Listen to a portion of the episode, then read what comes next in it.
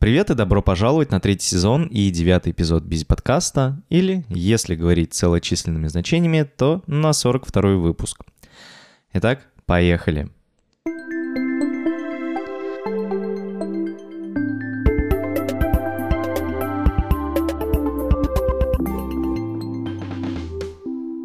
Я пропустил прошлую неделю и не стал записывать подкаст, э, потому что у меня было крайне интересное занятие, которое меня полностью поглотило, и у меня ни капли сожаления или раскаяния о том, что я ну, вот, не пропустил выпуск и не записал никаких разговоров на час. Uh, у меня нету, вот. А дело в том, что я начал готовиться к велопутешествию, uh, в которое отправлюсь uh, в начале марта. Вообще, э, прикольная такая история была, что, ну, типа, я очень хотел в отпуск. И такой отпуск, который, вот, знаете, на э, просто тупо у моря валяться на шезлонге. И я просто сел, начал смотреть, типа, блин, а куда сейчас можно вообще поехать, потому что я в отпуск как можно скорее хотел. Вот, я нашел дизайнера презентаций, он мне помогает, э, я увожу в курс дела, и вот как бы к концу февраля я смогу уйти в отпуск. Соответственно, у меня уже все оформлено, и осталось вот две недельки потерпеть, дожить, и можно улетать. Так вот, я думал, а куда я вообще могу поехать так, чтобы на море на шезлонге валяться, потому что там в ту же Грецию или в Европу, или куда там еще можно. Э, короче, пока не вариант. Начал смотреть, э, типа, Таиланд, Индия, что там еще, ОАЭ, и, короче, передумал. Ну, потому что я что-то туда не хочу, тем более это все далеко, на неделю смысла нет туда ехать. Да и я подумал, что, блин, ну, короче, наверное, я переборщил со своим желанием и постарался услышать себя. В итоге понял, что я очень хочу именно велопутешествие, потому что вот э, в отпуске, когда я был на Крете, там, когда, кажется, это уже было сто лет назад, вот самый больш... самое большое и классное впечатление было от того, что я взял на прокат велосипед за 10 евро в день и вот просто уехал в соседний город, буквально там утром вернулся вечером. Ну, то есть я весь день катался по острову, и это было нереально круто, это очень классно было. То есть это не сравнить с тем, чтобы поехать из, ну, не знаю, по Москве покататься на велике. Конечно, это разные впечатления. Я решил, что, блин, надо, короче, куда-то велопутешествие поехать, и так, чтобы вот в другую страну. У меня сейчас Шенгена нету, поэтому я начал выбирать, э, ну, куда можно сейчас съездить, и так, чтобы не надо было оформлять э, Шенген. И тут как бы один был вариант, Кипр, потому что других вариантов я не знал, и вообще я, ну, у меня было в планах, типа, поехать на Кипр э, в велопутешествие. Поэтому я на прошлых выходных сел, начал смотреть вообще посты и видео о том, как там люди путешествуют на великах по острову, э, начал составлять свой маршрут, э, смотреть расстояние, планировать как бы в какие дни, где я могу остановиться. Решил, что буду ехать налегке, а не там с палаткой спальником, потому что я все-таки хочу отдохнуть, а не упороться. Поэтому как бы я еду с великом, с минимум вещей, просто у меня будет одна сумка на переднем багажнике, и я на ночь буду останавливаться кажд... ну, в отелях или там в гостиницах, э, поэтому, ну, соответственно, отдыхать там. Короче, мне кажется, получится классное путешествие. Вот, к нему я уже подготовился, все необходимое у меня есть, билеты я купил. На первую ночь я э, отель забронировал, потом, соответственно, я просто уже, когда буду выезжать там в новый город, я там буду заранее искать билет, ну и отель, бронировать через букинг и уже как бы вот ехать. В среднем у меня в день будет там по 50-60 километров, то есть я делаю такой маршрут э, небольшой, то есть у меня будет где-то в распоряжении дней 5, и их я буду, ну, как, короче, я не буду упарываться, я буду ехать просто в свое удовольствие, вот, возможно, полдня буду отдыхать, ну, то есть это точно не полный день кручения педали, а вот просто вот почувствовать кайф и э, получить удовольствие от всего этого. И тут еще со мной э, буквально в пятницу приключилась забавная история. Я все-таки купил себе, ну, заказал пока что, да, заказал э, по пред купил по предзаказу, вот так вернее будет, а, новый велосипед, о котором я долго мечтал. А, с Олей мы обсуждали в одном из недавних подкастов о том, как, э, ну, вообще отдыхать. И там мы упомянули велосипед Марин, а, вот у нее Марин Фок Коннорс, и я себе заказал такой же, потому что я о нем уже мечтал, не знаю, очень долго, типа два года. Еще, наверное, тогда, когда я вот себе покупал первый велосипед, вот пару лет назад. Я еще тогда хотел какой-то вот из таких велосипедов э, туринговых или грейвел велосипедов. А, но тогда я его не стал брать, потому что он очень дорогой, ну, типа около 70 тысяч, и на тот момент для меня такая цена на велосипед была как бы, ну, пипец. У меня друг там покупал машину примерно за такие же деньги, ну, там, типа на 30 тысяч дороже, и как бы... А, вот, а это велосипед. И вот сейчас я наконец-то себе купил его. Во-первых, я решил порадовать себя, потому что, ну, с одной стороны, я мог бы на старом, ну, на текущем велосипеде кататься, но с другой стороны, блин, ну, я... И вот я вот этот Марин давно хотел, Конечно, у него есть куча своих плюсов, есть и минусы. Минус, наверное, только один — это вес. Он тяжелее, чем мой, потому что мой сейчас весит, наверное, килограмм 12, Марин весит 13 или, ну, 13 с половиной. Ну вот, но зато он полностью приспособлен для дальних поездок, он стальной, там куча креплений, в общем, это прям идеальный велосипед, который я бы хотел иметь вот прям, не знаю, вот всю жизнь на нем кататься. И я не хочу менять его на другой. Конечно, он ко мне еще не приехал, может быть, я разочаруюсь, но надеюсь, что не разочаруюсь. И еще важный момент, что, возможно, этот велосипед ко мне приедет э, в конце февраля, и я по Кипру поеду уже на нем. Но как бы не факт, потому что э, продавец сказал, что ну тут как бы не предугадать, типа как только велосипеды приедут на границу, мне сразу же позвонят и предупредят. И там где-то э, до получения в Москве будет там 3-4 дня. То есть посмотрим, может успею, может нет. Но, конечно, если я на нем поеду, вообще будет круто. Если нет, ну как бы ничего страшного, я на текущем поеду, он у меня тоже классный. Вот, это, короче, о том, почему я не записывал э, на прошлой неделе выпуск. Э, у меня скоро начнется велосезон. Да, я хочу в этом году больше путешествовать, больше вообще, ну, каким-то таким быть, э, больше заниматься теми вещами, которые мне интересны. Э, это вот опять же в тему лайфлиста. Но при этом э, в плане обучения я вот эти все активности хочу свести хотя бы в этом году к минимуму. Максимум это будут какие-то поездки на интенсивы, но, надеюсь, тоже их будет немного. Вот. Короче, в этом году хочу отдыхать, путешествовать и наслаждаться жизнью. Вот. И э, в плане наслаждаться жизнью еще такая тема. Вчера сходил в иммерсивный театр, называется «Твоя игра».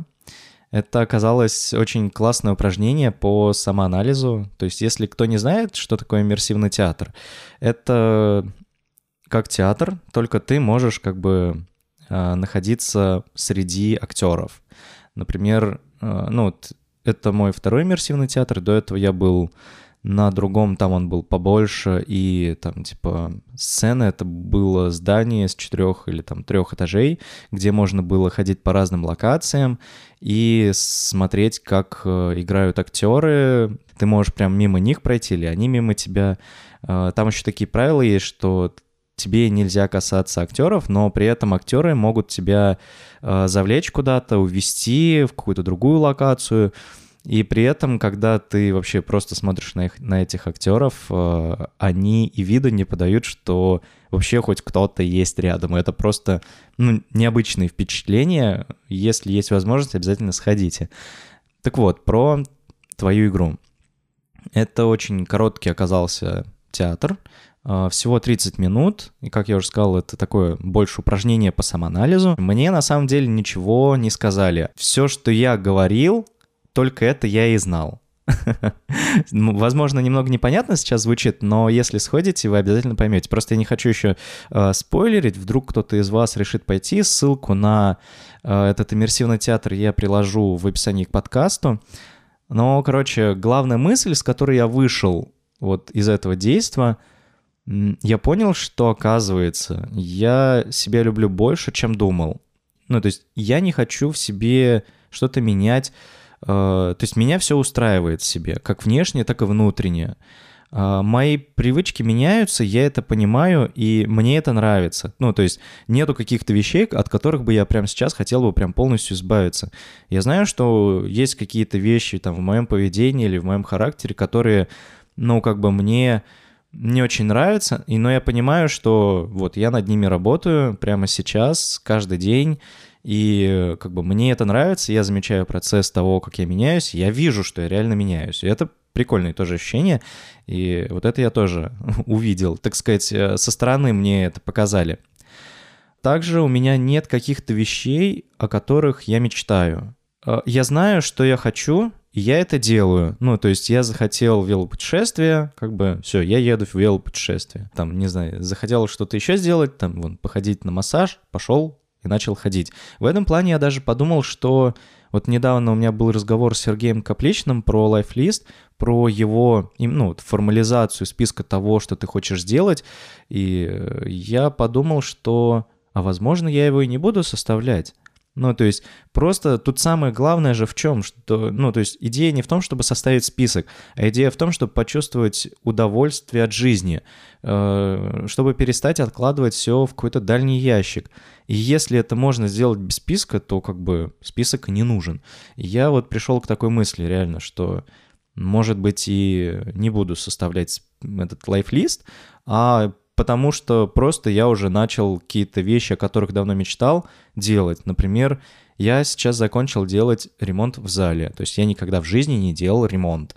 И я даже еще не успел это оформить вообще в список какой-то там, да, а уже начал делать. То есть я закупил краску, покрасил стены, а перед этим я еще их обрабатывал, там, э, короче, много действий пришлось делать, но в итоге я все покрасил, э, все чистенько, аккуратненько, красота, обставил уже мебелью. Ко мне вот буквально вчера приехал, э, приехало новое кресло, в котором я с удовольствием уже начал читать книжки. Ну, короче, блин, я просто начал следить за тем, чтобы не откладывать какие-то вещи, о которых, ну, которые я хочу сделать в дальний ящик. И именно поэтому у меня нету каких-то, ну, каких-то вот таких больших сакральных мечт, о которых вот прям, а вот если бы. Ну, короче, я, кажется, начал чувствовать силы в себе, что ли, что, ну, типа, я это могу делать, я это заслуживаю, мне как бы не надо спрашивать чего-то разрешения, я беру и делаю. И черт возьми, это охренеть какое крутое чувство. вот реально. Э, да, извините, если вдруг с вами там ребенок сидит, но, блин, это вот действительно класс. Вот, еще я понял, что, ну, типа, даже если мне бы дали кучу денег, я бы, ну, не стал бы сейчас ничего кардинально менять. То есть я бы не стал уходить с работы, я бы не переехал э, в другой город или вообще в другую страну. То есть э, меня сейчас в работе все устраивает. Предпринял определенные усилия, чтобы там договориться о том, о чем, ну, что я конкретно должен делать, то есть понять свою э, сферу обязанностей, потому что из-за этого я много э, переживал, стрессовал, испытывал тревогу, что на самом, ну, то есть просто я не понимал четко, что конкретно мое, что не мое, и, то есть я делал дофига-дофига, но при этом все равно понимал, что вот еще столько же умноженное на 2 как бы есть и, ну, нужно еще делать, а у меня рук не хватает. Короче, что делать? И пони... только вот одна тревога и остается. А тут мы, в общем, на работе все разрулили, и я прям счастлив. Как у меня вот сейчас все складывается на работе, я ее даже менять не хочу. Это, наверное, классный показатель того, что можно ли назвать себя счастливым или вообще довольным жизнью, да. Тут возникает как бы такой еще вопрос, типа, счастлив ли я? На этот вопрос мне еще тяжело ответить, я не знаю, но я точно понял вот после этого иммерсивного театра, что я нахожусь где-то на пути к этому и, возможно, уже где-то близко, но все равно чувствую, что ну что-то не так. Ну, либо как-то стыдно, что ли, радоваться. Вот короче, непонятно какие-то ощущения, с которыми я еще вот пытаюсь разобраться. И в этом плане классно, что тема вот этого иммерсивного театра «Твоя игра», она совпала с тем, что я сейчас читаю. А читаю я сейчас две книги, точнее, одну уже практически закончил. Это «Хочу и буду» Михаила Лобковского и «Хватит быть славным парнем» Роберта Гловера. То есть, на самом деле, эти книги почти об одном и том же. Они о том, что важно полюбить себя, делать то, что считаешь правильным, а, в целом не забывать о себе. Сейчас все это у меня, наверное, как-то прозвучало, ну, просто и банально. Но вот конкретно вот в этих книгах описывается, почему это важно делать. То есть, почему важно быть цельной личностью, почему важно быть уверенным в себе, а, почему важно любить себя. Там, когда появятся дети, это все будет проецироваться и на них. И что, ну, не могут быть дети счастливы, если родители несчастливы. Ну, то есть вот так, такой еще смысл. И там описывается как бы вообще, почему так происходит. Короче, если коротко, все из детства. Это уже для меня стало далеко не секретом, что реально все, ну как бы все комплексы или какие-то страхи, блоки, оно все приходит из детства, из воспитания, из того, какие были жизненные какие-то ситуации, ну, то есть не надо кого-то искать виноватого или еще что-то. Скорее просто понять и э, начать что-то делать для исправления этой ситуации, если есть какие-то комплексы, если есть недовольство собой. Я вот, например, понял из иммерсивного театра, что э, вот я доволен собой, своей внешностью, что оказывается, ну, я мне как бы не так важно иметь кубики на животе. Мне, в принципе, я себе нравлюсь. Блин, это прикольно оказалось. Я об этом раньше так вот прям не думал. Вот в «Хочу и буду» там тоже хорошо рассказано про как себя полюбить, почему это важно. Но, блин, у него какое-то такое критическое мышление, э, очень иногда жестко высказывается, поэтому сразу скажу, что, возможно, ну, не всем может зайти его книга. Я бы сам, честно говоря, не купил бы никогда эту книгу просто вот по одной обложке. Там его автопортрет, и я бы, вот проходя мимо в книжном э, магазине, ни за что бы не обратил внимания на эту книгу, потому что посчитал бы ее автобиографией, потому что именно на автобиографиях, как бы на книжках портрет человека, но уж точно не на книге про саморазвитие или там про психологию. А тут, короче, он. И такая еще рожа не очень приятная. Михаил, если вдруг вы меня слушаете, как бы ничего личного, но как бы вот такое у меня впечатление сложилось. И вот если бы мне вот несколько раз не порекомендовали, типа, блин, Сань, ну прочти уже эту книгу. Ну вот, если бы мне так не сказали, то я бы, ну, как бы не купил бы. А так я что-то вышел с работы, по дороге зашел просто э, побродить по э, этому, э, как же, на Полянке магазин-то называется э, Дом книги. Нет, не Дом книги. Молодая гвардия, во. В молодую гвардию зашел погулять, э, увидел еще раз эту рожу и в итоге вспомнил, что мне ее рекомендовали, такой посмотрел на ценник, а, ладно, все, короче, куплю. Вот, и начал читать, и мне понравилось, да, несмотря на то, что там есть эти высказывания, такие довольно критичные, которые иногда не знаю, как-то, короче, странно воспринимаются, то как... Но все равно книга полезная оказалась. А вот э, «Хватит быть славным парнем», она вот мне прям на 100% зашла, потому что, ну, там описывается в целом, как бы, что такое синдром славного парня, почему это вообще появилось, там, ну, то есть прямо это с историей связано. Автор э, на примере США это все приводит, но как бы у нас это тоже работает. И там есть прям список того, эм, ну, как бы проверить себя, славный ли ты парень. Вот там чек-лист. И у меня все пунктики вот э, с галочкой в этом чек-листе. Я прям славный парень, и теперь я э, учусь э, быть, короче, не, не то, что не славным парнем, но, короче, я учусь быть собой. То есть я учусь быть Сашей Бизиковым.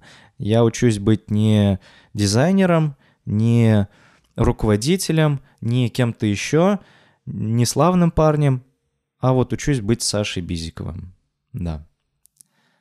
А еще, говоря о книгах, э, слушатель э, Даня Паснов задал вопрос о том, как я читаю книги и составляю на них конспекты. Давайте послушаем его вопрос. Саш, привет. Хотел спросить тебя, как ты делаешь конспекты книг? В последнее время делаю конспект одной книги, и мне постоянно что-то не нравится. Мне не нравится сначала объем, потом формат. А, мне нравится, как это сделано у тебя, что есть какой-то небольшой да, текст повествования, потом ключевые мысли из этой книги. У меня так не получается. Мне хочется всю книгу записать, потому что очень много полезностей на каждой странице. Я пробовал два формата. Это когда я делю книгу на некоторые части и пытаюсь что-то главное оттуда взять. Но мне не понравился такой формат из-за объема, потому что в каждой главе было много полезностей и статья просто становилась э, невероятно большой. Или второй формат, это когда я писал название главы и что-то в каждой главе пытался выделить. Но беда в том, что в каждой главе может быть слабая мысль, которую не хочется выделять, и поэтому не может быть читателям будет э, неинтересно читать такой конспект книги, да, и потом мне со временем тоже. Хочется все-таки сделать краткий и полезный конспект для себя. Даня, спасибо за вопрос. Если вдруг кто-то тоже хочет спросить у меня что-то, не стесняйтесь, присылайте мне аудиосообщение в личку в Телеграм. Если мне будет что-то сказать, то обязательно расскажу. Вот, теперь о конспектах.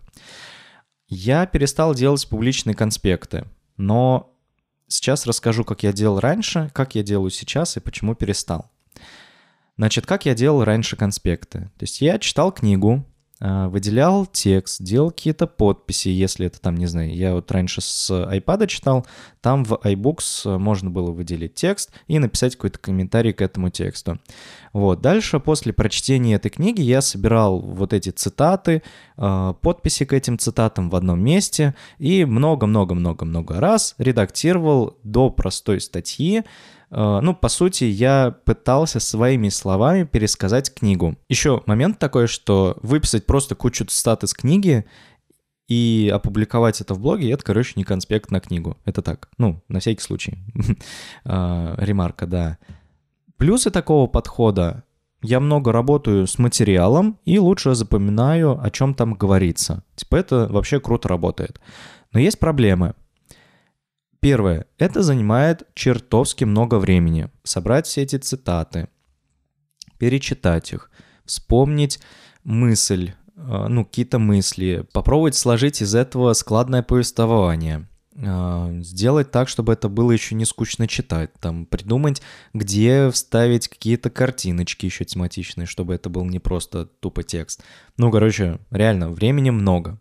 Еще отличается то, как это правильно сказать, когда я начинаю читать книгу и понимаю, что я по ней хочу сделать конспект, то то, как я ее читаю, и то, на что я обращаю внимание, оно совсем иное, чем когда я читаю книгу для себя. Это я не сразу понял. Именно из-за этого я перестал делать публичные конспекты, потому что вместо того, чтобы решать какие-то, ну, отвечать на свои вопросы, я думаю о том, что, ну, типа, а, а будет ли это интересно другим? Типа, а не фигня ли это? А может, об этом и так все знают?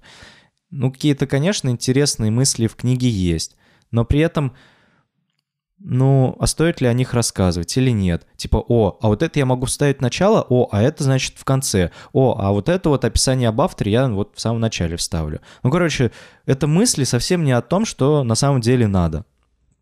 Вот, а еще... А, Дань, вот ты говоришь, у тебя хочется иногда вообще прям чуть ли не всю книгу или всю главу выписать.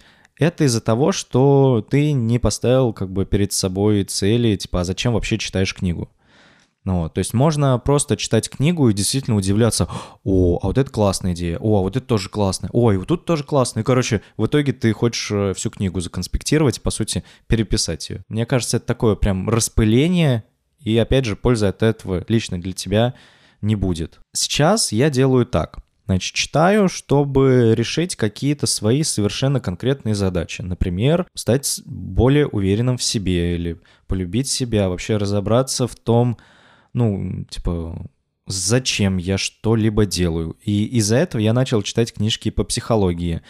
И по ним я тоже не делаю конспекты, но при этом э, я делаю э, пометки в бире. Ну, то есть э, это такое приложение, заметочник, куда я выписываю э, мысли, какие-то, возможно, цитаты, делаю фотографии э, страниц э, книги, если я читаю с бумаги. А если я даже не читаю с бумаги, то я все равно делаю фотографию страниц, потому что я читаю с Kindle.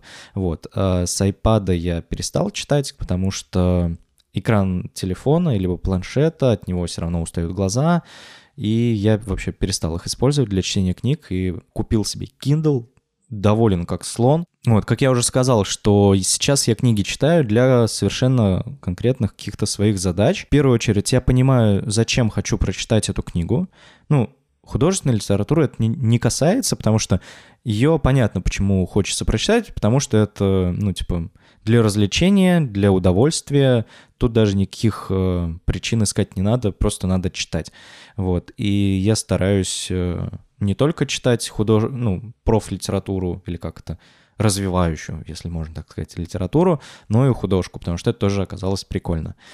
Вот. А читаю, значит, я бумагу дома, с Kindle в дороге, потому что бумагу я не хочу, ну, бумажные книги я не хочу таскать с собой, они весят, и я не хочу лишний вес таскать. Поэтому Kindle маленький, легкий, заряжать раз в месяц, наверное, надо, где-то так. И получается, что мысли, то есть это какие-то туду, ну, дела, которые подумал, пока читал книжку. А, типа, что классно было бы сделать вот у меня. Вот. Я это выписываю, ну или, как я уже говорил, э, просто фотографирую часть текста и в заметку в бир э, вставляю эту фотку или пишу текст.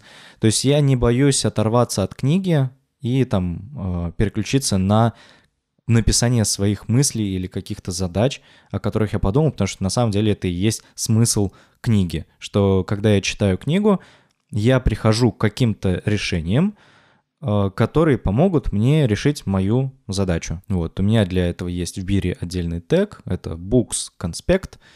Потом, через какое-то время, когда я уже книгу прочитал, я возвращаюсь к этому конспекту, прохожусь по этим пунктам и выношу их в задачи в Финксе и делаю. Вот. Иногда этого даже не требуется делать, потому что в процессе чтения я уже и так начал что-то делать. Вот. Вообще это на самом деле самый идеальный вариант, когда конспект вообще не нужен. Ну, типа, ты читаешь книгу, что-то увидел, к какой-то мысли пришел и сразу это сделал. Потому что я вот уже на себе понял, что э, читая книгу, делая какие-то конспекты или же делая какие-то заметки, но через какое-то время, когда ты к ним возвращаешься, ты уже забываешь, что там было.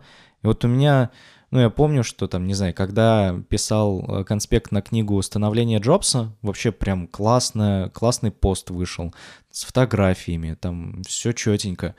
Но при этом я, когда писал этот конспект, думал, что, блин, ну вот чтобы не перечитывать, я буду возвращаться к этому конспекту, читать его и такое все вспоминать, что там было, и мне не надо перечитывать книгу. А фигушки, я вот э, этой весной еще раз становление Джобса перечитал, потому что мне просто было интересно прочитать еще раз эту книгу. Короче, конспект в этом плане ни хрена не работает. Ну, опять же, это мой вывод, э, мой опыт. Возможно, у вас как-то по-другому будет. Ну вот, э, но у меня вот так получилось. И я считаю, что да, конспекты, короче, не нужны. То есть есть такая штука, как summary, я их тоже не люблю, потому что эти summary составляют люди, у которых есть свой взгляд на вещи, какие-то вещи могут показаться неинтересными, они их уберут. А на самом деле тебя это могло бы привести к какой-то вообще колоссальной, офигенной идее. Вот, поэтому summary я тоже не люблю читать, и э, делать самостоятельно summary на книге тоже не вижу смысла. Короче, у меня все. Дань, надеюсь, э, я все-таки смог ответить на твой вопрос. А, на этом мои темы, которые оказались немного разношерстными, заканчиваются. Следующие выходные я иду на концерт Bizkit, поэтому, может быть, что-нибудь на следующей неделе расскажу вам а, про концерты, как я на них хожу, почему они мне нравятся, а может нет. Вот. Но самое главное, через две недельки я уже отправлюсь в велопутешествие. Так что, ну, не ждите э, в начале марта выпусков подкаста. Вот, так что желаю вам отдыха, хорошего дня. С вами был Бизи подкаст. Ну все, пока-пока. Услышимся в следующем эпизоде.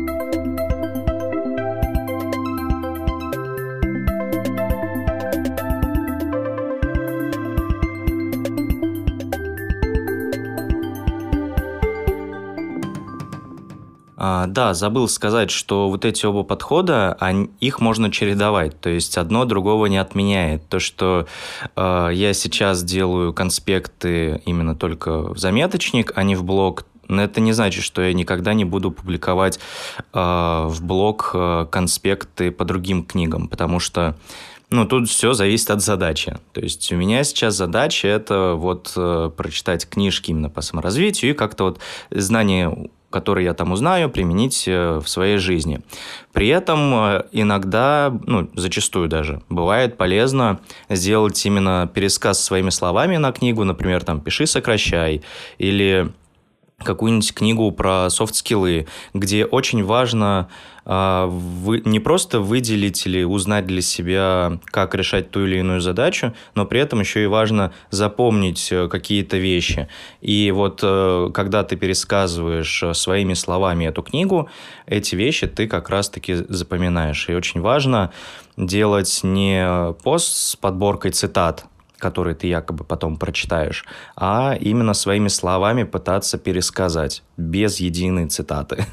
Вот, тогда от этого, да, будет польза.